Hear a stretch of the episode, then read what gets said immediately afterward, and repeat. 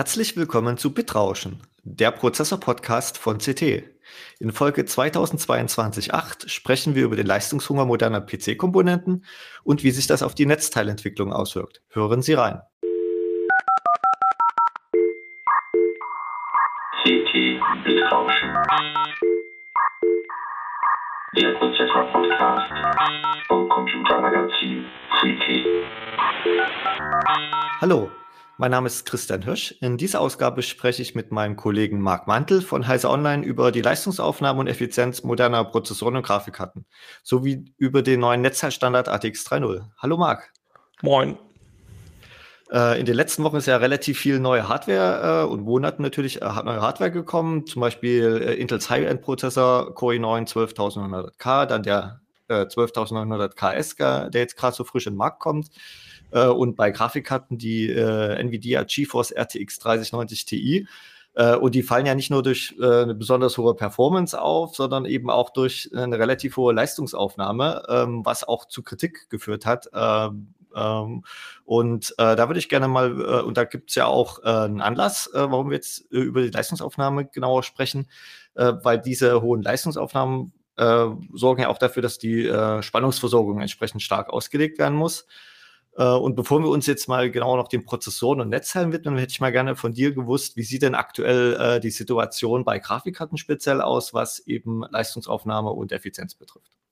Genau, also bei Grafikkarten galt so viele Jahre lang 250 Watt, 300 Watt so als das Limit, äh, was so die High-End-Modelle schaffen oder aufnehmen dürfen. Das wurde so in den letzten ein, zwei Jahren ziemlich aufgebrochen. Dann gab es zum Beispiel die GeForce RTX 3090 als erstes Topmodell aus der Ampere-Generation von Nvidia. Die kam schon auf 350 Watt, also die eigene Furnace Edition von Nvidia. Die Hersteller-Grafikkarten gingen noch weiter darüber, 400 Watt und ein bisschen mehr. Und als noch schnellere Version hat Nvidia jetzt gerade die GeForce, 30, äh, GeForce RTX 3090 Ti aufgelegt, die ab Werk in Nvidias Referenzdesign, also dieser Founders Edition, bereits 450 Watt aufnimmt. Das ist jetzt keine komplett neue Grafikkarte im Sinne von, sie nutzt eine noch größere GPU, die einfach noch viel schneller ist, sondern einfach die gleiche GPU mit ein paar zusätzlichen Shadern aktiviert, die vor allem äh, schnelleren Speicher verwendet und ein bisschen höheren GPU-Takt, dafür aber exponentiell mehr äh, Strom aufnimmt. Ähm, Nvidia, äh, nicht Nvidia, AMD, also der Konkurrent, hat momentan als schnellstes Modell die Radeon RX 6900 XT. Die ist äh, in der eigenen Version von AMD bei 300 Watt, ist da auch deutlich effizienter, ähm, wenn man jetzt mal Raytracing aus Acht lässt. Und da kommt jetzt angeblich, äh, also das heißt angeblich, ist es schon sehr eindeutig, dass dann im Mai noch ein Refresh auch kommt, also die 6950 XT, auch mit schnelleren Speicher. Die soll dann äh, angeblich bis 350 Watt gehen, also auch nochmal was da oben drauflegen. Das ist so der Bereich, wo wir uns gerade befinden. Und wenn man dann noch weiter die Gerüchte verfolgt, ähm, dieses Jahr kommt dann noch die neue Grafikkartengeneration, sowohl von AMD als auch von Nvidia, wo es dann mindestens bei den 450 Watt weitergehen soll, eventuell sogar noch einen Ticken obendrauf. Genau, da können wir ja später noch ein bisschen genauer drauf äh, hin, äh, hinarbeiten, äh, was das dann für Auswirkungen für, auf die restlichen äh, Komponenten hat. Ähm, es, ich muss ja sagen, äh, also ich verfolge ja Grafikkarten jetzt nicht so äh, speziell direkt. Also ich bin zwar auch ein Gamer und, und äh, also ich beobachte das schon, aber ich stecke jetzt nicht so im Thema drin. Aber ich weiß schon auch auf der Computex immer, es gab ja immer schon spezielle Karten, die jetzt, äh, wo die Kartenhersteller ja so, äh, ja, sag ich mal, übertaktete Karten vorgestellt haben, wie zum Beispiel bei äh, Asus diese Ares-Serie oder äh, Powercolor, die dann ja mit so teilweise drei achtpoligen Packstromsteckern ausgestattet waren und da ja auch schon äh, deutlich mehr geschluckt haben als, sag ich mal, die Standardkarten. Ne?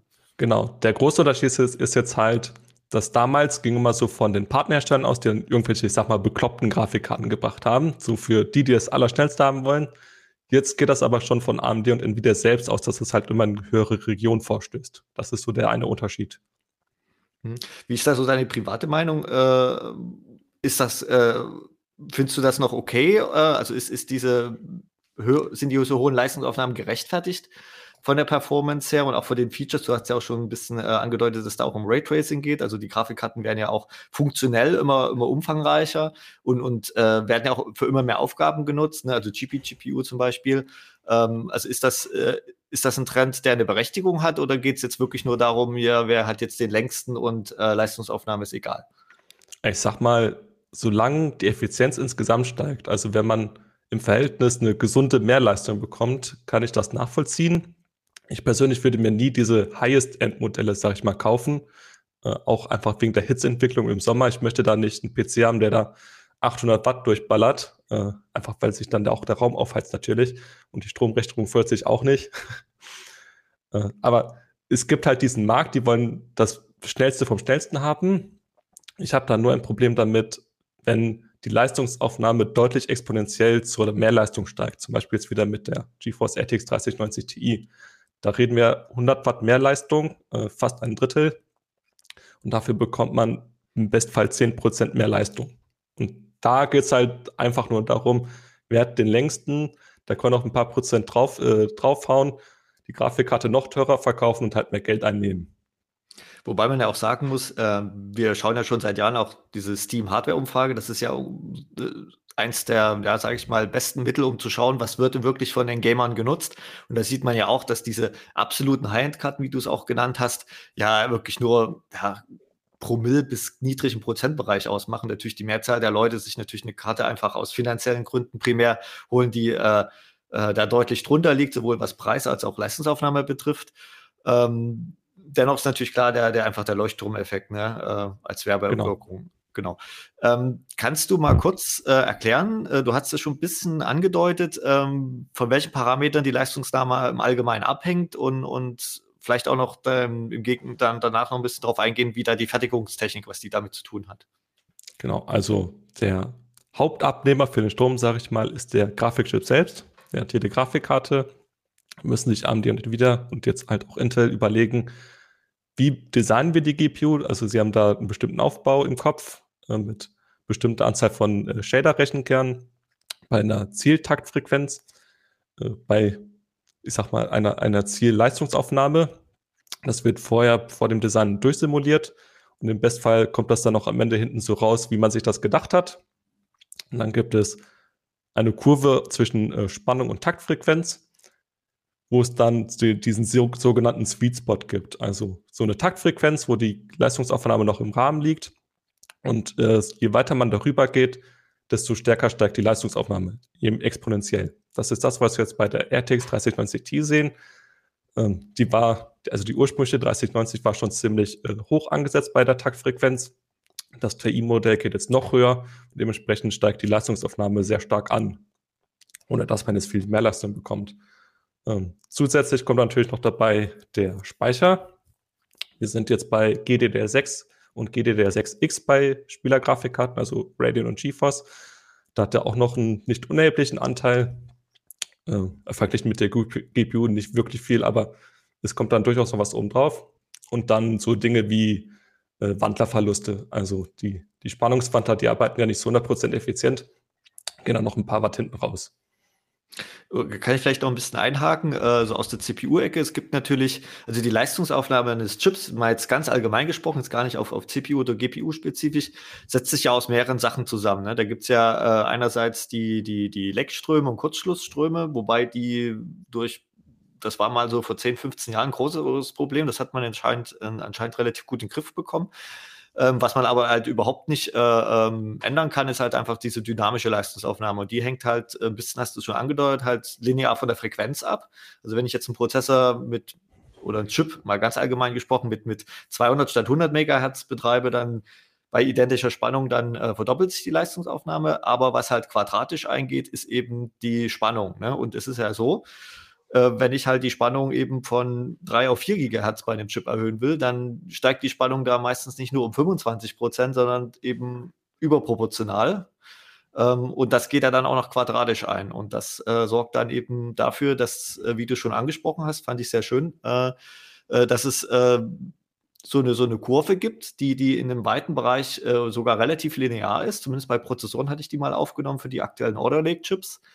Äh, und ab, ab einer gewissen Leistungsaufnahme ähm, flacht die halt oben ab. Also sprich, der Leistungsgewinn, den man oberhalb des Sweet Spots äh, noch, noch erzielt, erkauft man durch unfassbar hohe äh, Leistungsaufnahmensteigerung. Und genau. Äh, genau. Äh, und, und Kannst du jetzt noch mal ein bisschen erklären? Trotzdem werden ja die Prozessoren immer schneller, aber die, die Leistungsaufnahmen explodieren ja nicht so exorbitant. Da, da muss es ja Gründe geben, äh, das liegt ja an der Fertigung. Genau, also der, das beste Mittel dafür, dass die Leistungsaufnahmen nicht ins Unendliche explodiert, sind neue Fertigungsprozesse. Äh, zum Beispiel bei den Chip-Auftragsfertigern TSMC und Samsung, wo aktuell äh, alle aktuellen GPUs vom Band laufen, sind jetzt so, äh, TSMC hat gerade die Generation so 4 und 5 Nanometer, also 4 Nanometer ist eine verbesserte Version. Samsung fertigt momentan in äh, 8, 5 und äh, teilweise auch 4 Nanometern. Konkret, äh, Nvidia lässt fertigen bei Samsung in 8 Nanometer ähm, und AMD bei TSMC in 7 Nanometer. Und die neue Generation ab diesem Jahr sehr wahrscheinlich beide 4 und 5 Nanometer. Und ähm, ein Chip wird ja immer relativ speziell für einen Fertigungsprozess entwickelt. Da gibt es dann sogenannte Design Rules, was sie beachten müssen. Und je besser der Prozess ist, ähm, je schneller sich die Transistoren unterschalten lassen, ähm, desto eine höhere Effizienz ist an sich ja möglich. Und durch einen neuen Fertigungsprozess können dann die Hersteller zum Beispiel mehr Shader-Rechenkerne verbauen bei Grafikkarten oder einfach eine höhere Taktfrequenz äh, anvisieren. Letzteres macht zum Beispiel AMD, die jetzt schon gerade Richtung 3 GHz gehen, was vor fünf Jahren noch undenkbar gewesen wäre bei einer Grafikkarte. Ja, ja, äh, das sind ja mehrere Faktoren bei einem Umstieg. Also wenn man jetzt einen Die Shrink macht, ist ja so dieses klassische äh, Verfahren, wenn man jetzt quasi nichts an den Einheiten an sich ändert, ähm, hat natürlich A, den großen Vorteil, ne, man kriegt ja auf dieselbe Fläche mehr Einheiten, also mehr Recheneinheiten, egal ob es jetzt CPU oder GPU ist. Und natürlich äh, hat man dann die Wahl, das können dann die Hersteller ein bisschen flexibel steuern, ob sie äh, diesen, diesen Gewinn, den Taktgewinn jetzt quasi eins zu eins in Leistung umsetzen oder eben dafür lieber äh, auf eine niedrigere Leistungsaufnahme gehen. Ähm, es gibt, da hast du ja vielleicht schon ein bisschen, oder wir haben es, glaube ich, noch nicht angesprochen, äh, also Intel hat jetzt gerade die ersten ARC-GPUs vorgestellt ähm, die ja lustigerweise bei TSMC vom Band laufen. Ähm, ich glaube genau. in 7 Nanometer, wenn ich jetzt. 6 Nanometer. 6 Nanometer. Ist der verbesserte ja. 7 Nanometer. Ja, 6. Ähm, genau. Und äh, ist eigentlich verwunderlich, weil Intel ist ja selbst einer der größten äh, Chipfertiger, also wirklich jetzt, die wirklich Fabriken besitzen. Mhm. Ähm, aber ähm, die wollen ja auch zukünftig, das haben sie ja letztes Jahr groß angekündigt, auch äh, eine eigene Auftragsfertigungssparte aufbauen. Ähm, und für wie, äh, wie, realistisch hältst du das, ähm, dass äh, vielleicht wir in Zukunft auch mal Nvidia oder AMD äh, bei Intel vom Band laufen sehen? Das waren ja jetzt im Prinzip erstmal zwei Fragen in einer. Also Intel lässt ja bei TSMC fertigen, das wird seine Gründe haben. Zum einen haben sie da äh, ein festes Volumen jetzt eingeplant für die Fertigung, also bestimmte Anzahl von Wafern. Äh, Intel gibt auch momentan offen zu, dass TSMC die besseren Fertigungsprozesse hat. Wir wissen alle, vor allem so bei den ersten Produkten sollte man schon zusehen, dass man da eine, eine ordentliche Konkurrenz abliefert, bevor da der Ruf schon äh, direkt mit der ersten Generation verbrannt ist. Äh, zweitens, TSMC hat viel Erfahrung mit GPUs und sie können auch Fertigungsprozesse auf GPUs abstimmen. Das hat Intel momentan halt noch nicht so. Ähm, sie machen ja bestenfalls bisher Kombiprozessoren mit den eigenen Fertigungsprozessen, zumindest was große GPUs oder große Chips angeht. Ähm, also erscheint es durchaus logisch, dass man erstmal so, ich sag mal, auf die Expertise von TSMC zurückgreift, bevor man dann äh, selbst im eigenen Haus vielleicht irgendwann dann die großen GPUs fertigt. Ähm, TS äh, Intel sagt selbst, ab 2025 wollen sie wieder ganz oben mitspielen, also im Bestfall auch TSMC wieder überholen mit den eigenen Fertigungsprozessen, was so Performance pro Watt angeht. Ähm, das wäre auch so der früheste Zeitraum, wo ich mir vorstellen könnte, dass so Größen wie AMD oder Nvidia da äh, GPUs fertigen lassen. Der Nvidia CEO-Chef Jensen Huang hat schon angekündigt, dass da Interesse besteht, wobei das natürlich auch firmenpolitisch nicht gerade ungeschickt ist, wenn man da zwischen den äh, Fertigern ein bisschen hin und her jongliert, dass man da vielleicht ein bisschen die Preise drücken kann äh, und sich auch einfach absichert mit äh, Wafer-Kontingenten. Ähm, genau, du hast auch schon angesprochen, ähm, natürlich kann Intel ja auch, äh, also ich glaube auch, dass es eine, eine Volumenproblematik ist, äh, zum Teil auch bei Intel. Also sie bauen ja gerade ganz fleißig Fabs, das gut, das tut TSMC äh, und Samsung wahrscheinlich auch. Ähm, aber momentan äh, äh, sehe ich es auch wie du, dass Intel eben da die Expertise bei, bei sage ich mal, großen GPU-Chips fehlt. Man sieht es auch so ein bisschen an, jetzt an dem Produktlaunch. Es sind ja jetzt erstmal so die ja, die, die Einstiegs-Notebooks-Chips gekommen und äh, die äh, wirklichen jetzt in Anführungsstrichen High-End-Chips äh, oder zumindest Mittelklasse, das ist auch alles erst für Sommer versprochen und da ohne explizites Datum. Und von den Desktop-Karten sieht man nur irgendwelche gerenderten äh, Videos ähm, das ist ja alles noch nicht so überzeugend. Ne? Also muss ja immer überlegen, ähm, AMD und Nvidia haben ja wirklich Jahrzehnte Vorsprung in dem, in dem Business. Und genau. äh, die bleiben ja auch nicht stehen. Ne? Die, die entwickeln ja auch fleißig weiter. Und du hast ja auch schon gesagt, äh, da kommt dies Jahr auch noch wieder eine neue Generation jeweils. Ähm, das wird für Intel halt äh, anspruchsvoll werden. Ne? Und, und äh, ich finde das, ich finde das äh, A, natürlich für den, für jetzt mal um, aus, aus äh, Kundenperspektive das Ganze beleuchten, natürlich immer gut, wenn es mehrere Anbieter gibt. Also sowohl jetzt Intel als GPU-Hersteller für die eigenen GPUs, aber eben auch als Auftragsfertiger, weil äh, ein Teil der Preissteigerung der letzten zwei Jahre ist ja eben auch wegen den knappen Kapazitäten bei den Auftragsfertigern geschuldet. Das ist nicht komplett nur, äh, liegt nicht nur komplett daran, sondern vielleicht auch ein bisschen an dem Mining-Boom und, und diversen anderen Faktoren wie, wie Pandemie. Aber ähm, ich ein denke Grund schon. Ist es.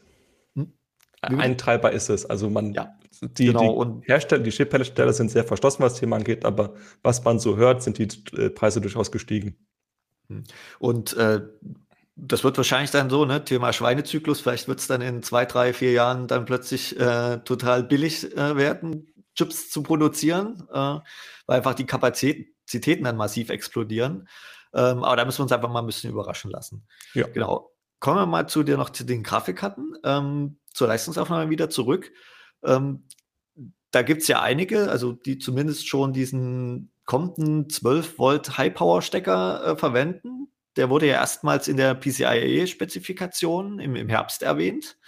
Ähm, und jetzt hat Intel kürzlich äh, eine neue Netzteilspezifikation nach vielen Jahren mal wieder vorgestellt. ATX 3.0 heißt die.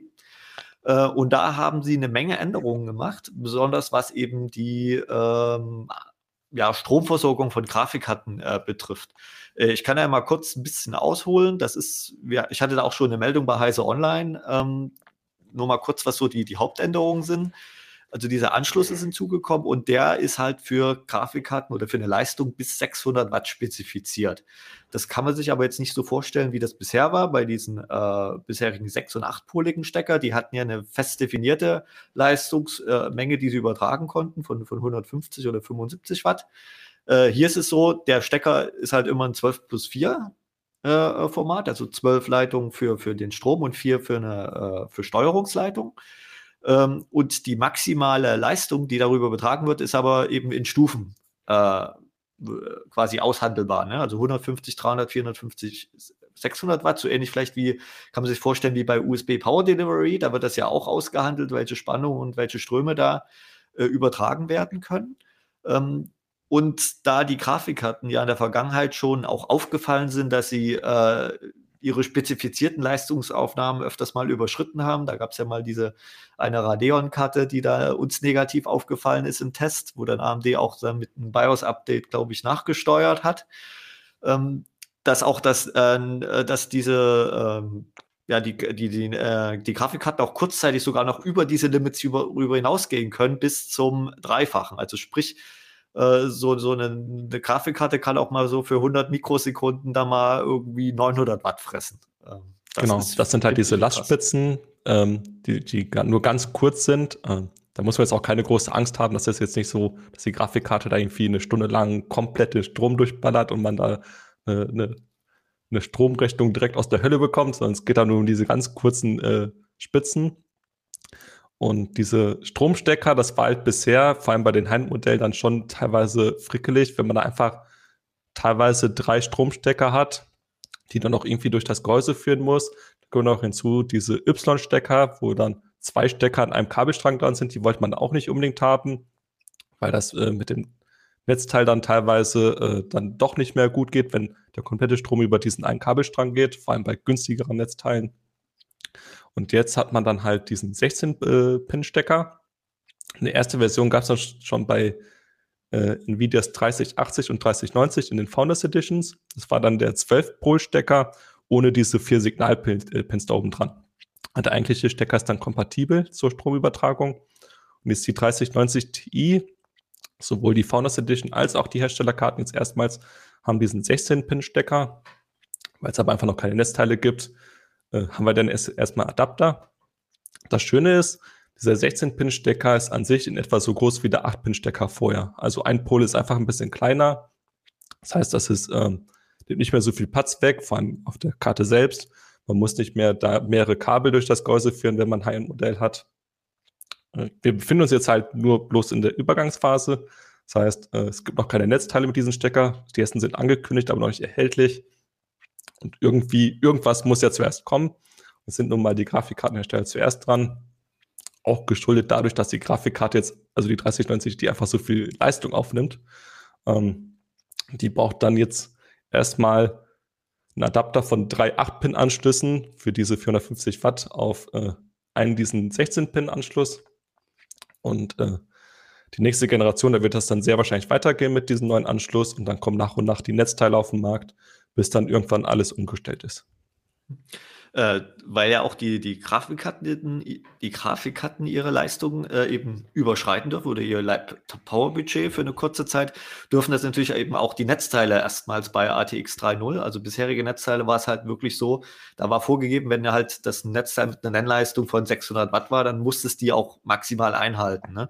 Das ist eben auch nicht mehr der Fall. Die dürfen eben auch kurzfristig äh, ihre, äh, ja, ihr Powerbudget oder ihre Leistungsaufnahme überschreiten. Ähm, das dürfen sie halt bis zum Doppelten bei, bei Netzteilen äh, über 450 Watt und die diesen neuen 12 Volt High Power Anschluss haben. Ähm, aber auch, wie gesagt, nur für, für 100 Mikrosekunden. Das ist halt nur eine ganz kurze Lastspitze. Ähm, aber ist halt auch für die, für die, für die, äh, ja, für die Netzteilhersteller auch, glaube ich, ein bisschen schwieriger, das Ganze dann umzusetzen, weil einfach die, die, die Maximalströme eben ja, die Bauteile müssen ja dafür ausgelegt sein, die, die, die, die Leitungsquerschnitte und so weiter, was halt auch wahrscheinlich die Kosten wieder ein bisschen steigern wird, zumindest für die High-End-Modelle. Ähm, was dann halt vor allem noch wichtiger wird, ist dann nicht diese Billignetzteile zu kaufen, vor denen wir eh schon immer waren. Äh, die, die guten alten China-Böller, wie man sie so gerne nennt.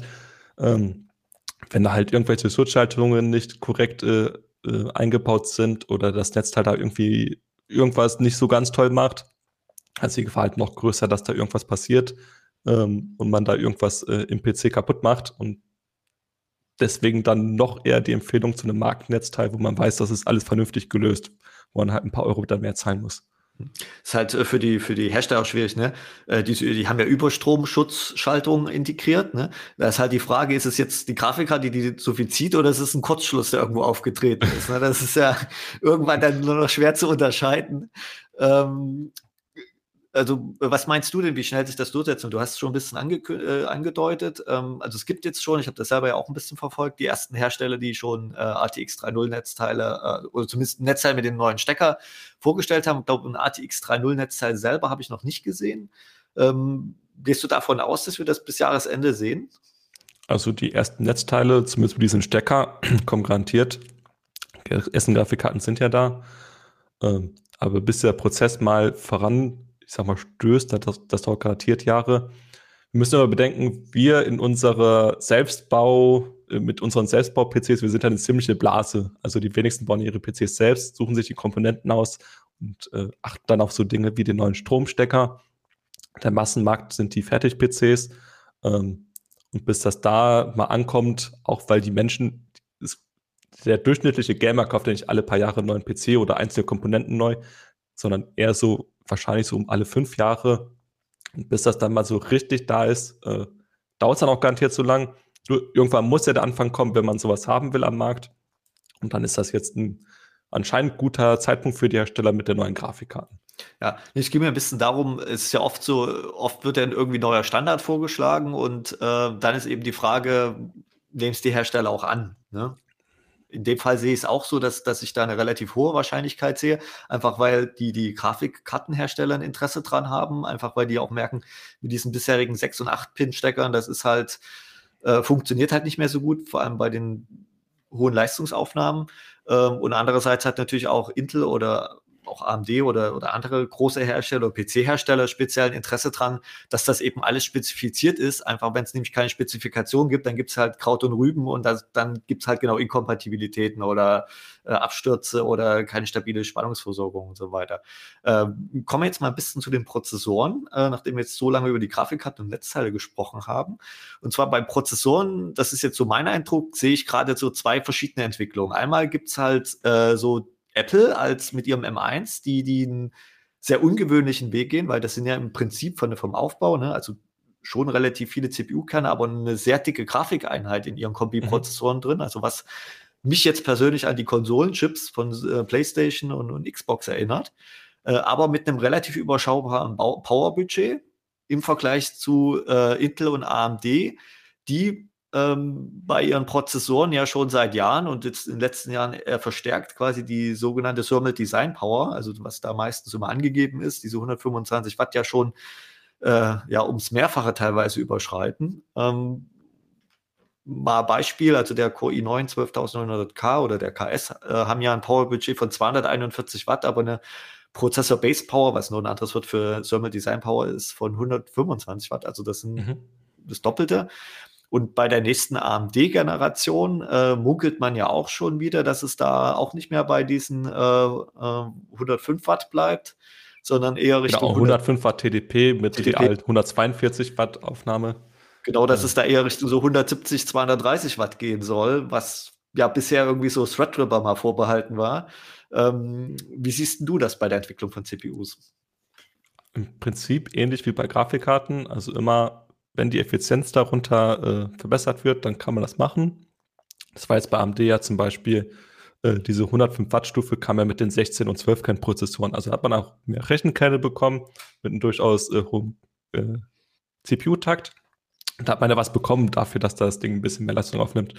Bei äh, Intel in der 11.000er Generation, also äh, Rocket Lake, war das eher so ein bisschen, wir prügeln jetzt mal den, den CPU-Kern oder die CPU-Kerne so hoch, dass wir irgendwie noch einigermaßen mithalten können mit AMD.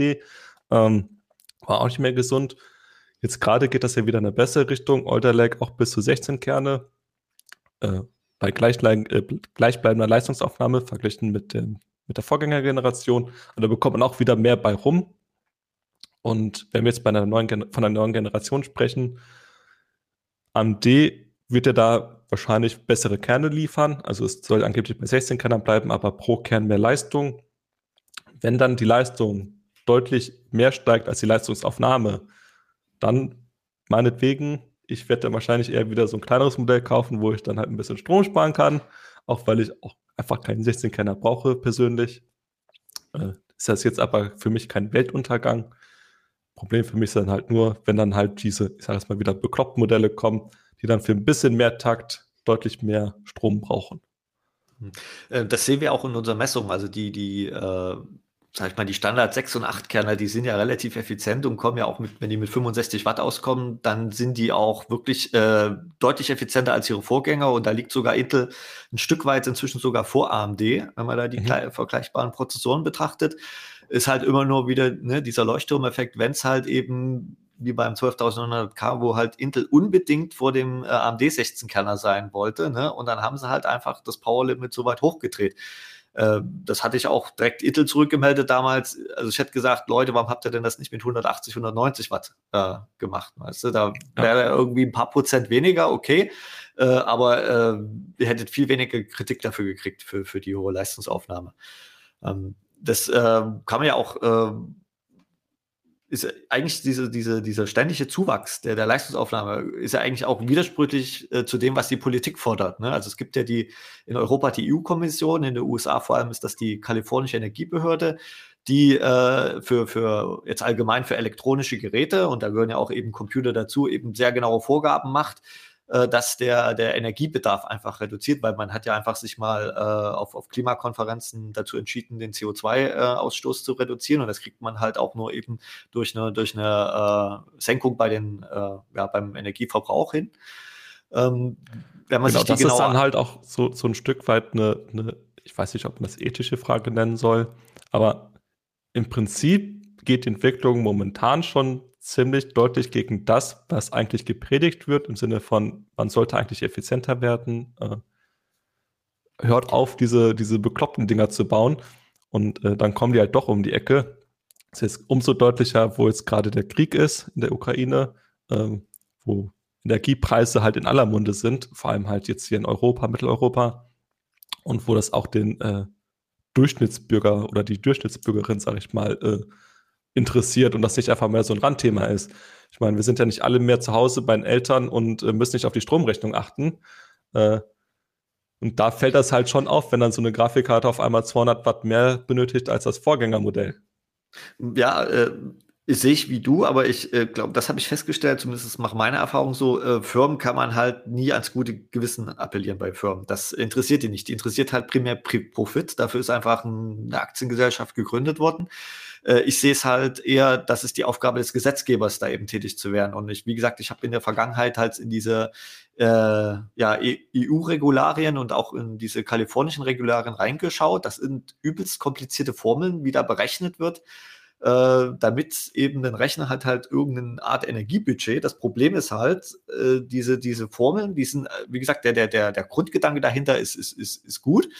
Weil was wir gesehen haben, was, was da halt drinsteckt, zum Beispiel, dass halt massiv die äh, Leerlaufleistungsaufnahme äh, damit reingeht, dass die halt möglichst niedrig ist. Und das ist ja auch äh, vernünftig, weil zu 90 Prozent der Zeit macht eine CPU oder eine GPU gar nichts. Ne? Ähm, wenn ja, man da irgendwie einen Text tippt oder ein bisschen surft, dann, dann äh, ist die CPU dennoch die meiste Zeit in irgendwelchen Schlafzyklen drin. Ähm, für aber eben genau äh, für Grafikkarten und, und, und andere Komponenten gibt es aber eben so Ausnahmeklauseln. Und wenn das dann auch noch als High-Performance-Komponente äh, gekennzeichnet ist, dann spielt das quasi überhaupt keine Rolle für diese Energiebewertung. Und das ist halt irgendwie ein bisschen schade weil es hat sich ja in den letzten Jahren relativ viel getan. Ne? Also die Energiesparzyklen und, und, Mechanismen sind halt viel ausgeklügelter geworden. Es gibt sogenannte Clockgate-Funktionen. Das ist ja auch bei GPUs inzwischen Standard, dass eben nicht benötigte Bestandteile des Chips einfach äh, direkt vom Strom abgekoppelt werden. Äh, klar, die dynamische Taktregelung. Ne? Also früher hatte einfach ein Prozessor hatte immer eine gleiche Taktfrequenz. Heute ist der dynamisch je nach Auslastung.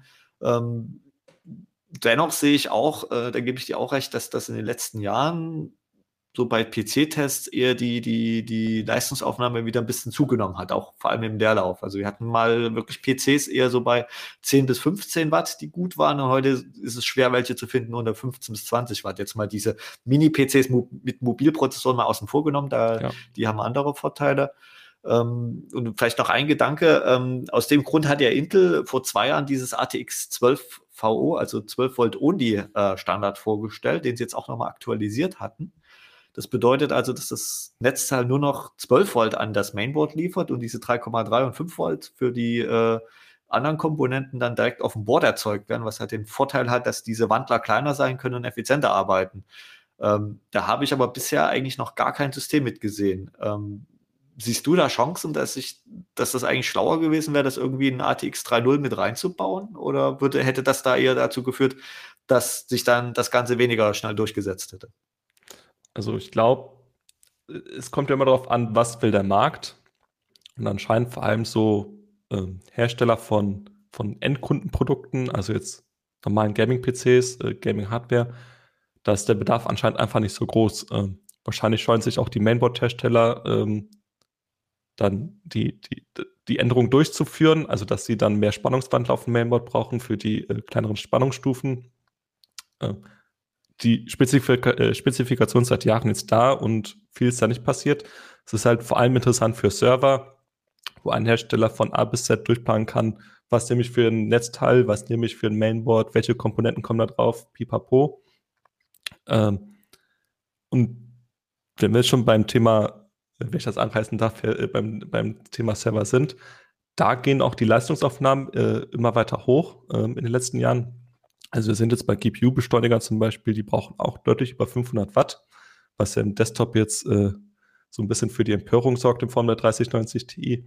Das ist aber auch nochmal komplett ein anderes Thema. Also im Prinzip Server und Desktop sind zwei komplett unterschiedliche Welten. Ähm, beim Server geht es darum, dass die Hersteller mit diesen äh, ich sag mal, irrsinnigen Leistungsaufnahmen auch die Effizienz steigern können. Also da geht es darum, dass die äh, Komponenten so hoch integriert sind, dass sie zum Beispiel äh, mehrere GPUs auf eine Karte äh, stecken können. Das insgesamt einfach ähm, effizienter funktioniert, als würde man dann ganz viele Server nebeneinander stellen mit mehreren aufeinander äh, äh, äh aufgeteilten Grafikkarten oder GPU-Beschleunigern. Ähm, ist halt Faden verloren. Zurück aus der Aufnahme. Ja. Nee, aber das, äh, das, das ist aber bei, bei Serverprozessoren ähnlich. Also zumindest die, die Threadripper die, und auch die Epics, also die wir gemessen haben, die sind von der Effizienz her deutlich besser als äh, die allermeisten Desktop-CPUs, weil die halt, die haben zwar eine absolut gesehen relativ hohe Leistungsaufnahme, da die aber eben einfach bis zu 64 Kerne vereinen in sich, äh, ist das, äh, takten die dann unter Volllast, also jetzt der Takt ist gar nicht so hoch, geringer und brauchen dadurch eben überproportional weniger Spannung und dadurch rechnen genau, die sehr da effizient. Da geht es halt nicht darum, ich habe den dicksten, ich äh, mache jetzt ein bisschen mehr Takt drauf und dann äh, ist alles cool. Sondern da geht es ja wirklich darum, wir haben jetzt hier wirklich die, die Klopper-Chips mit mehreren äh, sogenannte Multichip-Module, wo es dann halt wirklich ein dickes Stück Silizium, sage ich jetzt mal, auf so, eine, auf so einer Karte ist. Und das haben wir ja im Desktop gar nicht. Deswegen die Entwicklung ist da äh, parallel zu sehen. Da können sie machen, was sie wollen. Da ist die Effizienz, die steigt auch immer wieder, äh, immer weiter. Nur halt diese, diese Abwandlung dann im Desktop-PC, dass wir dann in eine ähnliche Richtung gehen müssen, ohne dass dann die Leistung proportional steigt. Das ist halt das, was mir so auf den Keks geht. Hm. Bei Servern ist ja auch so, Server sind ja dafür gebaut, dass sie eigentlich immer voll ausgelastet sind, weil ein Server, der nichts tut, der verdient ja kein Geld, weil das sind ja alles Systeme, mit denen Geld verdient wird in irgendeiner Form. Ne? Die sollen ja was berechnen, ähm, ähm, wo dann im Prinzip, äh, sei es jetzt irgendwie Amazon Cloud, irgendwelche Dienste gehostet sind oder irgendwie HPC-Anwendungen, wo dann irgendwelche, äh, ja, was, was gibt es für Anwendungen, ne? Also irgendwelche Bergbausachen oder jetzt bei Hollywood, dass da der Hollywood-Film mitgerechnet rendert wird. Entschuldigung, habe ich unterbrochen. Du kannst Ach, gerne. Ich, ich hatte nur Simulation reingeworfen. Also ja, wir, Wettersimulation, großes mhm. Thema. Äh, physikalische Simulation. Wir hatten jetzt ja Corona, war ein ganz großes Thema, wo man dann die äh, Wirkweise von äh, Medikamenten schon simulieren konnte. Okay. Ähm, hast du noch einen Gedanken, äh, den wir anbringen wollen? Weil sonst, ich wäre nämlich so weit durch mit meinen Fragen. Ich habe nicht mehr. Gut, äh, dann bedanke ich mich bei dir, Marc äh, sowie bei unserem Producer Sahin und wünsche äh, vor allem vielen Dank, äh, nochmal vielen Dank an unsere Zuhörerinnen und Zuhörer und wir freuen uns natürlich auf Feedback. Äh, am besten per Mail an die Adresse bit-rauschen.ct.de.